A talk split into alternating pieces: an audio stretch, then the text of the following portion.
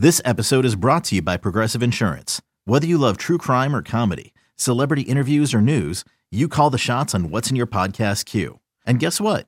Now you can call them on your auto insurance too with the Name Your Price tool from Progressive. It works just the way it sounds. You tell Progressive how much you want to pay for car insurance, and they'll show you coverage options that fit your budget. Get your quote today at progressive.com to join the over 28 million drivers who trust Progressive. Progressive Casualty Insurance Company and Affiliates. Price and coverage match limited by state law. When you need mealtime inspiration, it's worth shopping Kroger, where you'll find over 30,000 mouthwatering choices that excite your inner foodie. And no matter what tasty choice you make, you'll enjoy our everyday low prices, plus extra ways to save, like digital coupons worth over $600 each week. You can also save up to $1 off per gallon at the pump with fuel points. More savings and more inspiring flavors make shopping Kroger worth it every time. Kroger, fresh for everyone. Fuel restrictions apply. Another day is here, and you're ready for it. What to wear? Check. Breakfast, lunch, and dinner? Check. Planning for what's next and how to save for it? That's where Bank of America can help. For your financial to-dos, Bank of America has experts ready to help get you closer to your goals. Get started at one of our local financial centers or 24-7 in our mobile banking app. Find a location near you at bankofamerica.com slash talk to us. What would you like the power to do? Mobile banking requires downloading the app and is only available for select devices. Message and data rates may apply. Bank of America and a member FDIC. Here we go. Jake and Josh are here to analyze the game they love for the team they love. This is another Dolphins podcast. Here's your host, Jake Mendel and Josh Houtz. We got Robert Hunt listed as doubtful for the game as of Wednesday. Terron Armstead, Liam Eichenberg, Austin Jackson, all listed as questionable. I do think there is also something to the point where the Dolphins they list everybody on the injury report. When you see what happened with Mike, or, uh, what was it, the Cincinnati Bengals and Joe Burrow, and all of a sudden there was like a wristband gate because some intern took a video. This was like the the the Tua throwing a deep ball to Tyreek that was over under underthrown type uh, blunder here by the social media team where uh, Joe Burrow, they caught him wearing a, a wrist brace. But I, am cool if the Dolphins list everybody as questionable. The Patriots did it forever with Tom Brady. It annoys other teams at the very least. And at the very most, we kind of get an idea of, hey, like Marek said, it's football. These guys are all going to be injured. So maybe if someone struggles for a game or something, maybe it's more than just, you know, they kind of just suck.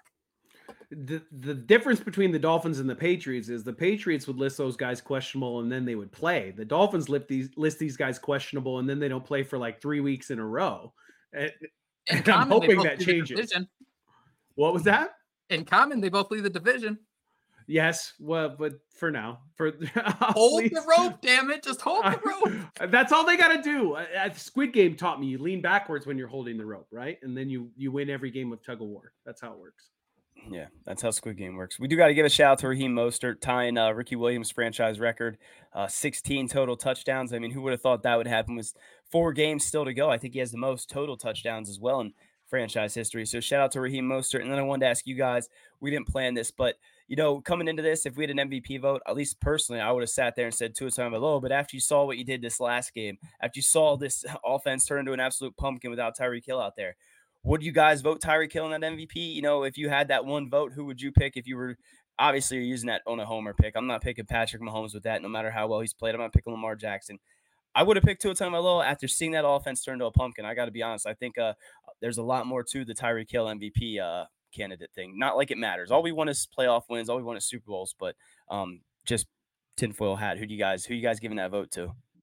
I agree with you, Josh. I would give it to Tyreek. He, you know, Tua is having a good season, but not like a season that other quarterbacks haven't had recently. Tyreek Hill is on pace to have the best single season any wide receiver has ever had ever. Like, like that, at least in terms of receiving yards, and and his touchdown numbers are really high as well. Like that to me screams most valuable player. If you do something that that nobody has ever done before. Oh, by the way, he, he had 61 receiving yards on Monday, still on pace for over 2000 yards this season. So, it's a thing that can still happen and if he does that, you give him the MVP.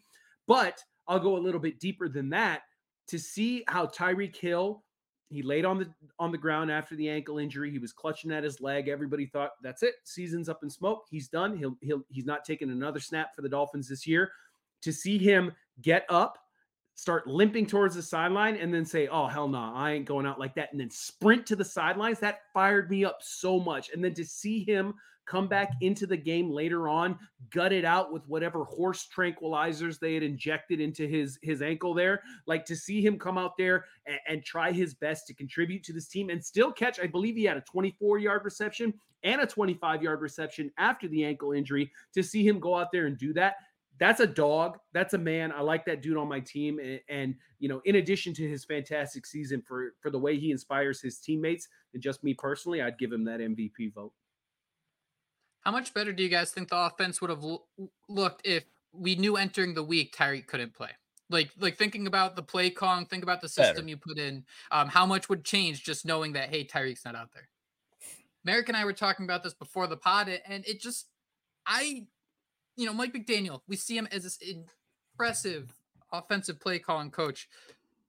We see Jaylen Waddle as an elite playmaker. This offense has these playmakers. So where I, I just really think that the Dolphins found themselves in such a tough scenario Monday night where the playbook, like the playbook is this big old tree, and the seed that made that big old tree is Tyreek Hill and taking him out of there. It's not like you could just like slide over Jaylen Waddle. It was so interesting to see how you're getting uh, Cedric Wilson involved. I mean, if Mike McDaniel had to do that 10 times over again, do you think De'Von Achane's getting nine targets?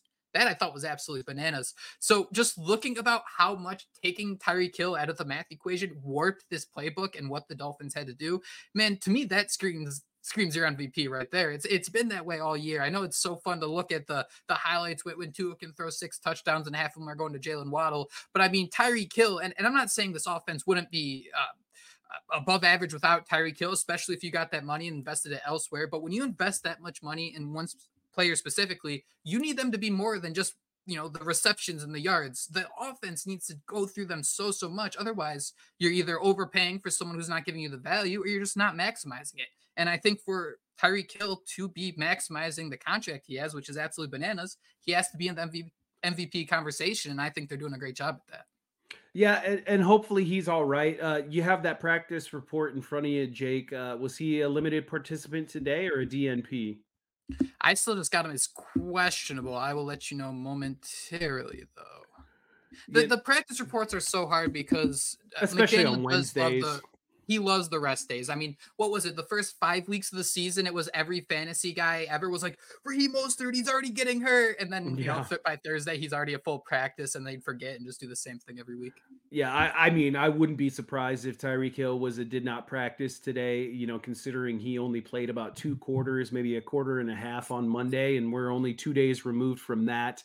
Um, but the, if they want to be, if you okay, want it. Let, let's rock and roll, baby. Let me know what De'Von Achane did not practice. Terron Armstead did not wait, practice. Whoa, whoa, whoa, whoa, whoa, whoa, What H what's going on with Achane? What's he got? Sorry. Achane toe.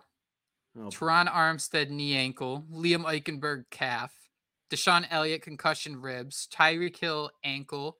Xavien Howard hip. Robert Hunt hamstring. Raheem Mostert knee vet rest. And then we got a couple questionables. Jevon Holland, Austin Jackson, Andrew Van Ginkel Jackson and Van Ginkel are both oblique, while Holland is knees being plural. I don't, wow, we should have started this what pod with say, that. What do you want to Aaron Rodgers did not practice on Wednesday for the New York Jets, in case that, you're wondering. That's it, the only one. I'm more scared of Zach Wilson at this point. Solomon Thomas, Jason Brownlee, John Franklin Myers, and, and Solomon oh Thomas. I'm sorry, but, uh, Carter Warren was another. And then for limited, they had a handful of guys, including Mekhi Becton, Breece Hall, Max Mitchell, and uh, Joe Tippmann. So again, I, I it's queasy. And uh, I see Marek's composure just falling apart here. I'm uh, crumbling, uh, Jake. I have to start with De'Von Achane. But, no. but the Wednesday injury reports, they they baby the hell out of these guys on Wednesday especially when it's they deserve it. It's still a lot, man. Now I'm queasy oh, yeah. as heck. I'm glad we waited till the end of this. That just uh, I ruined everything. Yeah, that I want to ask you guys. Do you think Ty- Do you think Tyreek's wife had him in fantasy? Because didn't he uh, say that she was like, "Yo, get your ass on back out there"? They must yeah, have had like a big money league where uh, she had Tyree killing it or something. Because she must have. She wasn't at the game though, huh? I don't know. How um. And I do have to I, say, think... Robbie Chosen, right? They would if if Tyreek Hill won't go in a game, they would just game plan Robbie Chosen a little bit more and uh, the offense wouldn't skip a beat. Well, there's something to be Right, said boys? about that because if you're if you're gonna lose Tyreek Hill in game, you need somebody to take his spot and open things up for everybody else. So you need that deep threat receiver, and Robbie Chosen is that. Chase Claypool is that, and we didn't see any offensive snaps. Throw the for fade to in this Claypool. one, and. Honestly, yes. If you're going to throw a fade, you should throw it to Claypool, who is a bigger bodied wide receiver. But uh, he he didn't get any offensive snaps, I don't think, even with Tyreek Hill in and out of this one. Yeah, uh, they mentioned that him and Cedric kind of play the same role in the offense, and that battle was kind of what in practice during the week that Ced kind of made some plays, uh, opening up the scenario for him. The Dolphins do need that guy that can just really help them. They needed like a number 84 wide receiver. They need like somebody who's like built like Chris Chambers, just just that number body type. Like I Mike hope everybody really understands. Yeah, yes, a like, Mike like Mike Gesicki. Gesicki.